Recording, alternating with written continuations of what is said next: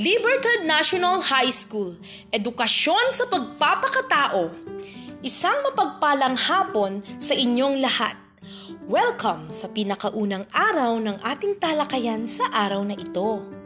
Ako nga po pala si Heidi William ang inyong guro sa edukasyon sa pagpapakatao 8. Halina't sabay nating pag-aralan ang ating leksyon sa araw na ito manyaring maupo na ang ng maayos, makinig, at sundan ang aking mga tatalakayin at talakayin sa oras na ito.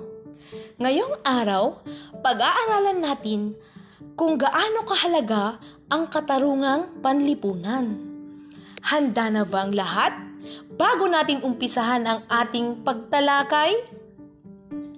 Sabi nga nila, walang iwanan.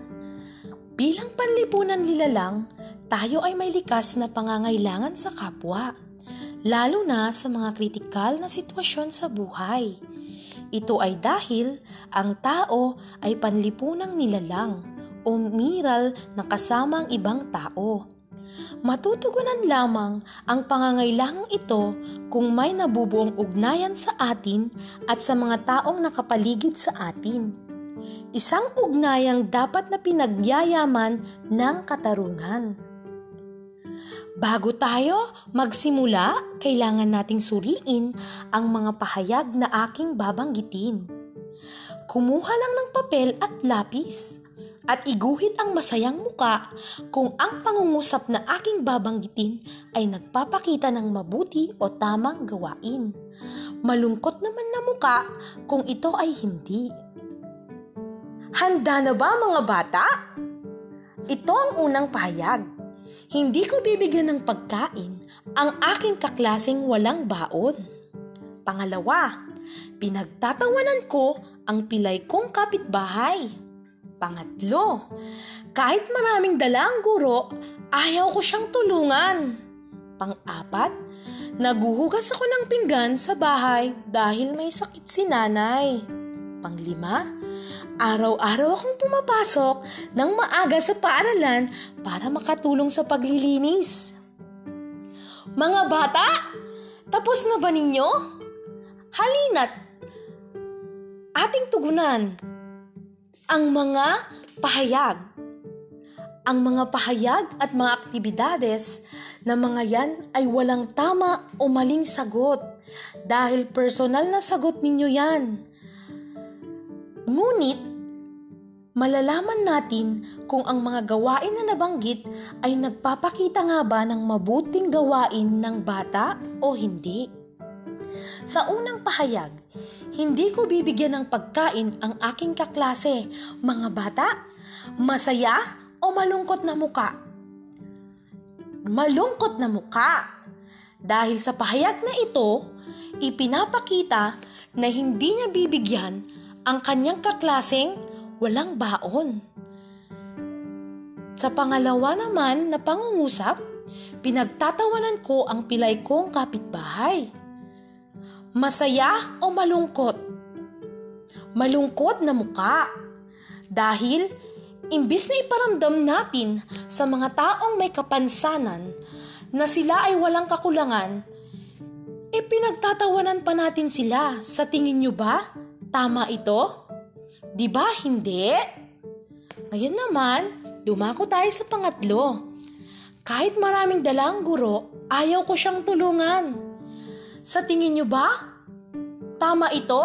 Masaya o malungkot? Masayang muka o malungkot? Yan, inulit ko. Ngayon naman, ang sagot dito ay malungkot na muka. Dahil kung makita mo ang iyong guro na may mga dala at hindi niya ito kayang buhatin, hindi naman siguro masama na tulungan natin sila. Pang-apat, naguhugas ako ng pinggan sa bahay dahil may sakit si nanay. Masaya o malungkot? Masayang muka. Dahil sa pamamagitan ng paghuhugas, maari nating tulungan ang ating nanay na may sakit kasi alam natin na hindi niya kayang gawin yun Kaya andito tayo upang tulungan siya at tayo na muna ang maghugas ng mga pinggan. Panglima at ang panghuli. Araw-araw akong pumapasok ng maaga sa paaralan para makatulong sa paglilinis. Mga bata, tama o hindi? Ano ang inyong sagot? Masayang muka o malungkot na muka? Masayang muka! Dahil bilang mag-aaral, kailangan nating palalitihin na malinis ang ating paaralan dahil ito rin ay para sa kabutihan natin. Magaling mga bata! Ngayon naman, bibigyan natin ng kahulugan ang salitang katarungan. Ano nga bang katarungan mga bata? Ang katarungan, ayon kay Dr. Manuel B.D. Jr., ay isang pagbibigay at hindi isang pagtanggap.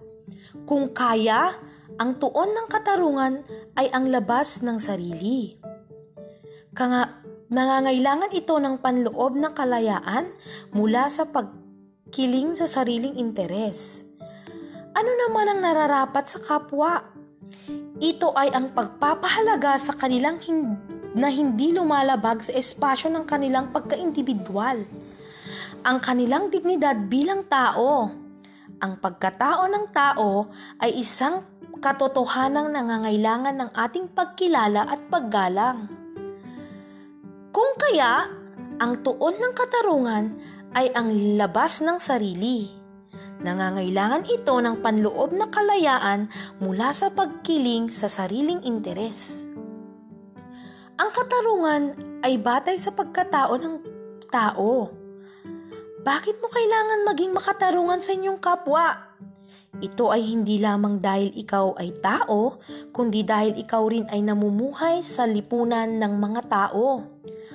Ang pagiging makatarungan ay minimum na pagpapakita mo ng pagmamahal bilang tao na namumuhay kasama ang iba.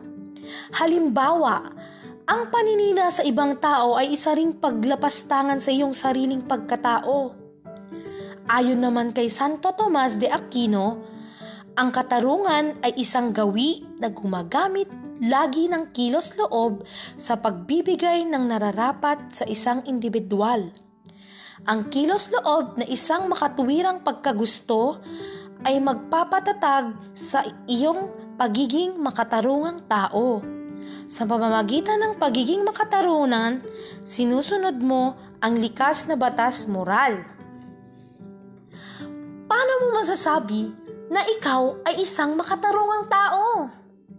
Ayon naman kay Andre Comte Sponville, 2003, isa kang makatarungang tao kung ginagamit mo ang iyong lakas sa paggalang sa batas at sa karapatan ng kapwa.